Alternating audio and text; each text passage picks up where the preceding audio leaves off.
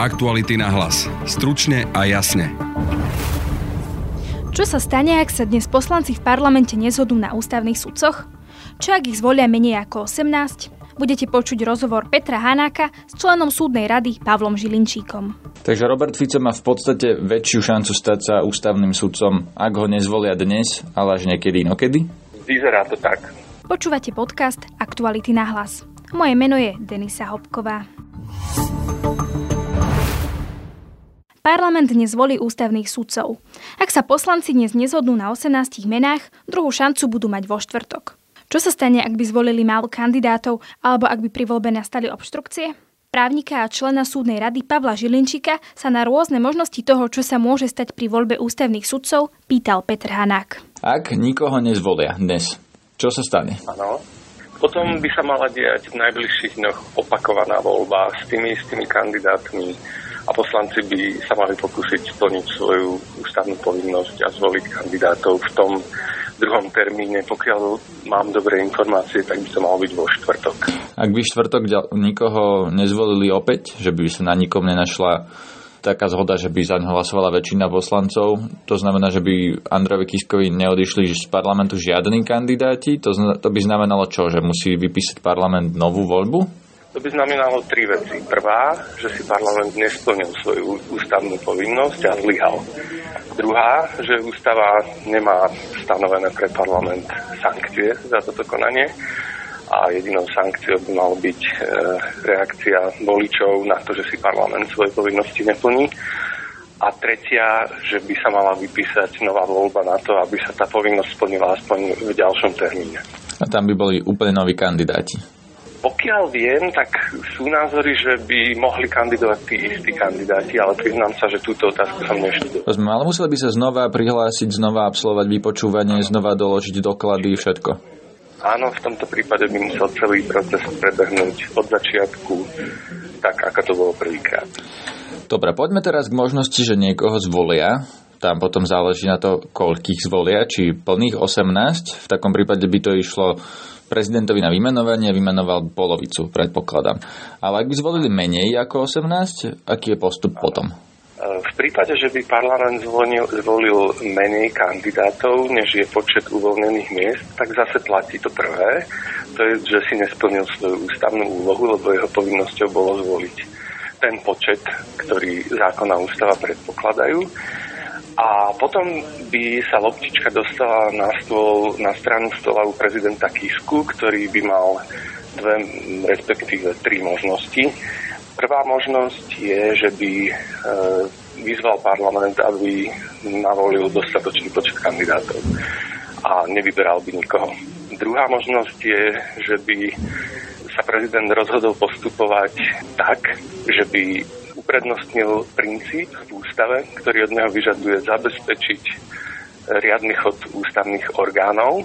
A v tom prípade by týmto princípom mohol odôvodniť, že vyberá aj z menšieho počtu uchádzačov, než sa predpokladá. No a sú aj názory, že to je to tretie riešenie, že keby napríklad parlament volil malý počet kandidátov, počul som aj názory, že by mohol vybrať nie polovicu z nich, ale napríklad aj väčší počet z nich, ale podľa môjho názoru by sa tým rozhodnutia súdu dostávali na tenký ľad z hľadiska ich prípadného možného napadnutia v budúcnosti. Rozumiem. S týmto súvisí má ďalšia otázka, že ak má parlament zvoliť dvojnásobný počet kandidátov, ako má byť vymenovaný, tak je predpoklad, že by to mal byť párny počet. Čo ak by zvolil nepárny? Čo ak poslanci jednoducho sa zhodnú na 5 menách a nie 6? Čo bude vtedy, ako môcť postupovať prezident pri menovaní?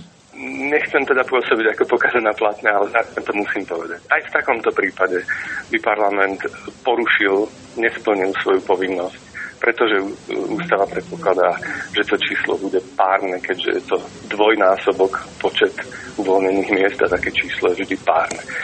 A prezident by sa opäť dostal do dilemy, pretože by mohol buď vyzvať parlament na to, aby si svoju povinnosť splnil, alebo by mohol vybrať odvolaním sa na princíp riadneho chodu ústavných orgánov. Počet, ktorý by bol napríklad, keby zvolili 5, tak by prezident pravdepodobne bol na bezpečnej pôde, keby vybral 2. Poďme teraz k Robertovi Ficovi. Ten má tiež 2 možnosti, že ho zvolia alebo nezvolia. Povedzme si najprv, ak ho zvolia, tak prezident Kiska naznačuje, aj keď to nepovedal zatiaľ verejne, že Roberta Fica zrejme nevymenuje. Môže sa to zastaviť aj na tom, že Robert Fico ako zvolený kandidát nebude do prezidentského paláca zatiaľ posunutý, teda že by ho Andrej Danko ako predseda parlamentu jednoducho len neposunul Andrejovi Kiskovi na vymenovanie, ale čakal by až na nejakého iného prezidenta? To si celkom neviem predstaviť. Myslím, že ústava takýto postup nepredpokladá. Čiže skôr si myslím, že by sa toho výberového kola u prezidenta zúčastnila v prípade, že by v ňom neúspel, tak by potom odpoveď na vašu otázku závisela od toho, či boli navolení všetci chýbajúci kandidáti alebo menší počet. Lebo ak by bol navolený menší počet, v tom prípade by sa konala opakovaná voľba, tých kandidátov by opäť pribudlo a prezident by vyberal z nich. Takže ďalší prezident po Andrejovi Kiskovi by mohol vyberať aj z tých, ktorých už Andrej Kiska nevymenoval? To je veľmi zaujímavá otázka. Dostávame sa ale do roviny, ktorú si teda zadefinujeme najskôr, že dajme tomu, že počas funkčného obdobia prezidenta Andreja Kisku sa nepodarí zvoliť dostatočný počet kandidátov, pričom časti kandidátov už by prezident Kiska vybral a z časti ešte nevybral. Vaša otázka pravdepodobne smerovala k tej variante, že by sa Robert Fico opýtal v koši kandidátov, ktorí boli posunutí prezidentovi Kiskovi, ale nebol vybratý. Mm-hmm. A druhá varianta by bola, že máme chýbajúcich kandidátov a Robert Fico by sa dostal do toho výberového koša až vo vzťahu k novému prezidentovi. V prípade tej varianty B, tej druhej, si myslím, že je tá situácia jednoduchá. Skrátka by nový prezident vyberal aj s kandidátmi, ktorí sú v tej istej skupine ako Robert Fico, a teda aj on by bol v hre. V prípade, že by už raz bol odmietnutý,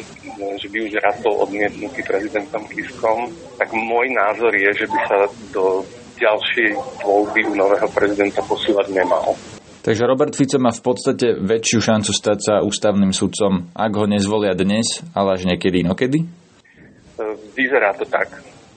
Ja som sa zamýšľal nad takou možnosťou, že či Andrej Danko môže neposunúť niektorých kandidátov prezidentovi, že jednoducho sa to zastaví na stole u Danka a posunie ich na vymenovanie až novému prezidentovi niektorých. Dnes prebehne voľba, zvolia niekoľkých, tých Danko posunie, pre druhé kolo prebehne vo štvrtok, zvolia niektorých, treba z Roberta Fica, a Danko neposunie. Počká na ďalšieho prezidenta, alebo povie, že prezident už má dosť kandidátov, z ktorých môže vyberať teoreticky. Ja ako vnímam rolu parlamentu a prezidenta a predsedu Národnej rady v tomto procese, tak si myslím, že týmto krokom by sa dostal predseda Národnej rady na veľmi tenký ľad, ak nie aj za čiaru, pretože tá úloha jednotlivých aktérov v tej reťazi je daná parlamentu. Predseda Národnej rady nie je tým činiteľom, ktorý by mal svoju vôľu vnášať do toho, koho kedy prenesie. Parlament volí kandidátov, posunie ich prezidentovi a predseda parlamentu by v tejto pozícii mal byť len tým, kto prenesie papiere z jednej kôpky na druhú, ale nemal by mať možnosť uvažovať a prípadne sa rozhodovať, koho dá kedy. Ale môže to zdržať, nie? Môže to jednoducho zdržať bez ústavnoprávneho zdôvodnenia. Áno, to ste vlastne prišiel s riešením, ktoré som si myslel, že nemôžem nastať. Áno, keby sa to stalo, tak sankcie mu nejaké veľké mysli nehrozia, ale nebol by to výkon právomocí súladný s tým, čo ústava predpokladá. To bol Pavol Žilinčík. Počúvajte náš podcast aj zajtra. Budeme sa venovať výsledku dnešnej voľby. Na dnešnom vydaní spolupracovali Jan Petrovič a Petr Hanák. Zdraví vás Denisa Hopková. Aktuality na hlas. Stručne a jasne.